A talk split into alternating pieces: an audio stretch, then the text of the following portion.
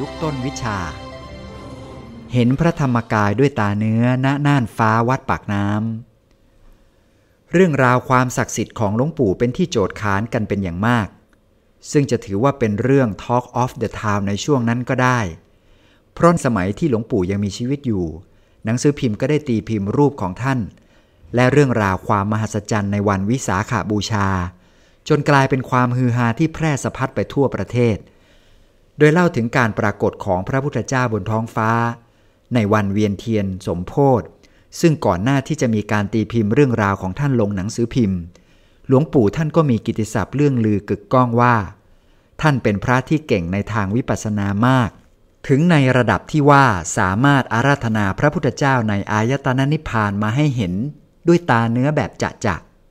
ซึ่งเรื่องราวนี้ เป็นเรื่องจริงที่เกิดขึ้นเป็นประจำในพิธีเวียนเทียนในวันวิสาขาบูชา และวันมาฆบูชา ซึ่งในช่วงพิธีเวียนเทียนตั้งแต่เวลา6โมงเย็นหลวงปู่จะให้พวกที่ทำวิชาทั้งหมดมาพร้อมกันในโรงงานทำวิชา แม้ว่าในช่วงเวลานั้นจะไม่ใช่เวรของตนก็ตาม จากนั้น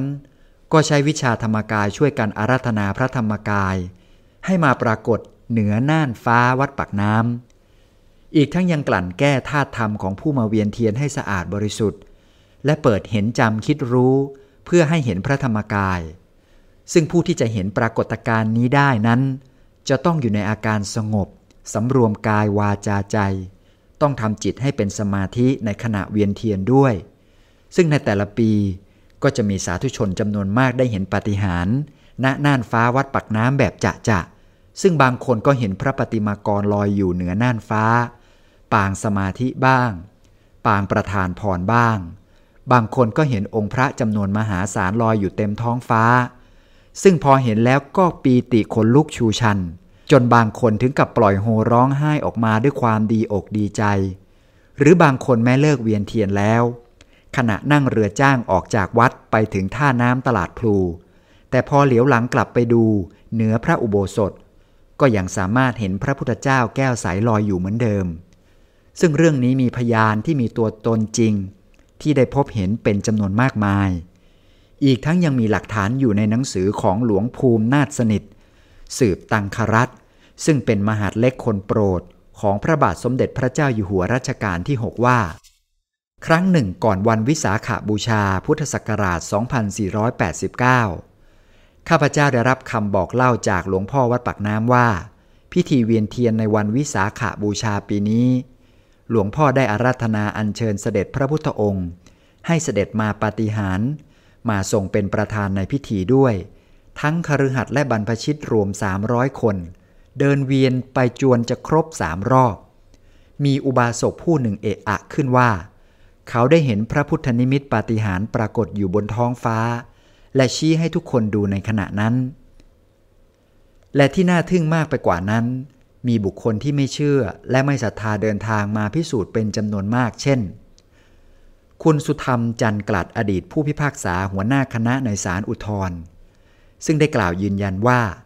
ปกติท่านเป็นคนไม่เชื่ออะไรง่าย ๆ ถึงขนาดทักท้วงว่า พระพุทธเจ้าท่านเสด็จปรินิพานไปนานถึง 2,500 กว่าปีแล้วทำไมยังสามารถเสด็จมาให้เห็นได้อีก และด้วยเหตุนี้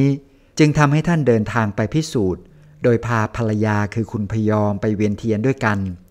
และสุดท้ายก็ได้เห็นปาฏิหาริย์เหนือน่านฟ้าจริง ๆ ด้วยตาตัวเอง และทันทีที่เห็น ท่านก็รีบคุกเข่ากราบลงกับพื้น พระอุโบสถวัดปากน้ำทันทีสามครั้ง จากนั้นก็รีบตรงเข้าไปยังพระอุโบสถ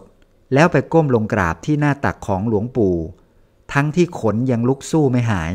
แล้วก็ตั้งจิตอธิษฐานฝากเนื้อฝากตัวขอให้ได้เกิดมาเป็นลูกศิษย์ของหลวงปู่ทุกชาติ หรือแม้แต่คุณโชตวนิกเกียรติ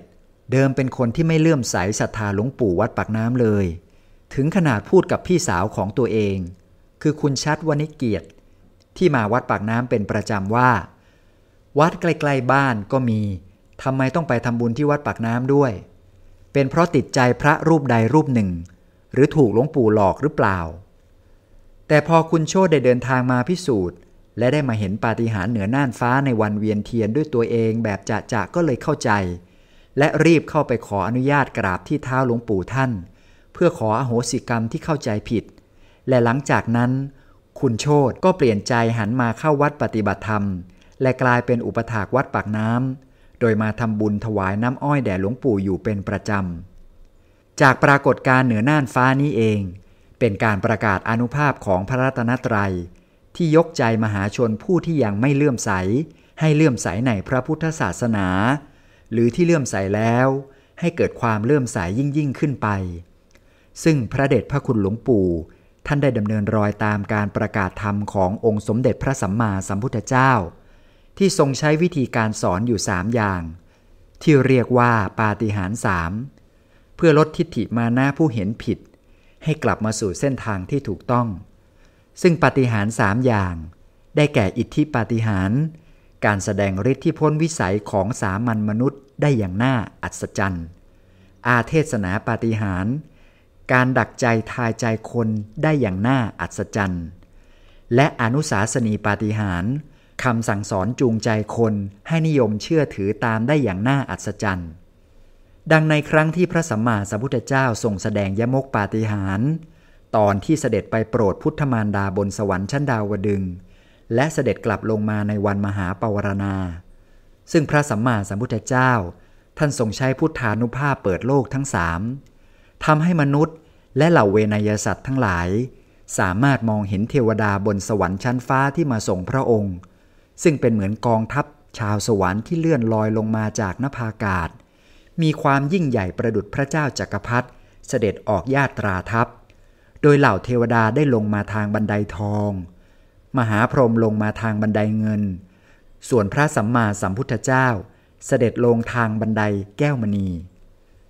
ขณะที่พระองค์ทรงเปล่งรัศมีสว่างสวัยเรืองรองไปทั่วโลกธาตุทำให้เหล่าสรรพสัตว์ที่อยู่บนโลกทั้งสามคือสวรรค์ มนุษย์ นรก สามารถเห็นกันและกันในเวลาเดียวกัน ทั้งเทวดา มนุษย์ สัตว์นรก สัตว์เดรัจฉาน อสุรกาย ต่างเห็นกันและกันด้วยตาเนื้อเป็นอัศจรรย์ด้วยพุทธานุภาพ ซึ่งเมื่อสรรพสัตว์เห็นความอัศจรรย์เช่นนี้แล้ว ก็ต่างเกิดมหาปิติ พากันตั้งความปรารถนาที่จะเป็นพระสัมมาสัมพุทธเจ้าในอนาคตการภายภาคเบื้องหน้า เพราะเห็นพุทธานุภาพนั้น อีกทั้งบางคำพียังกล่าวไว้ว่า แม้แต่มดซึ่งเป็นสัตว์เดรัจฉานยังมีความรู้สึกนึกคิด ปรารถนาเป็นพระพุทธเจ้าด้วย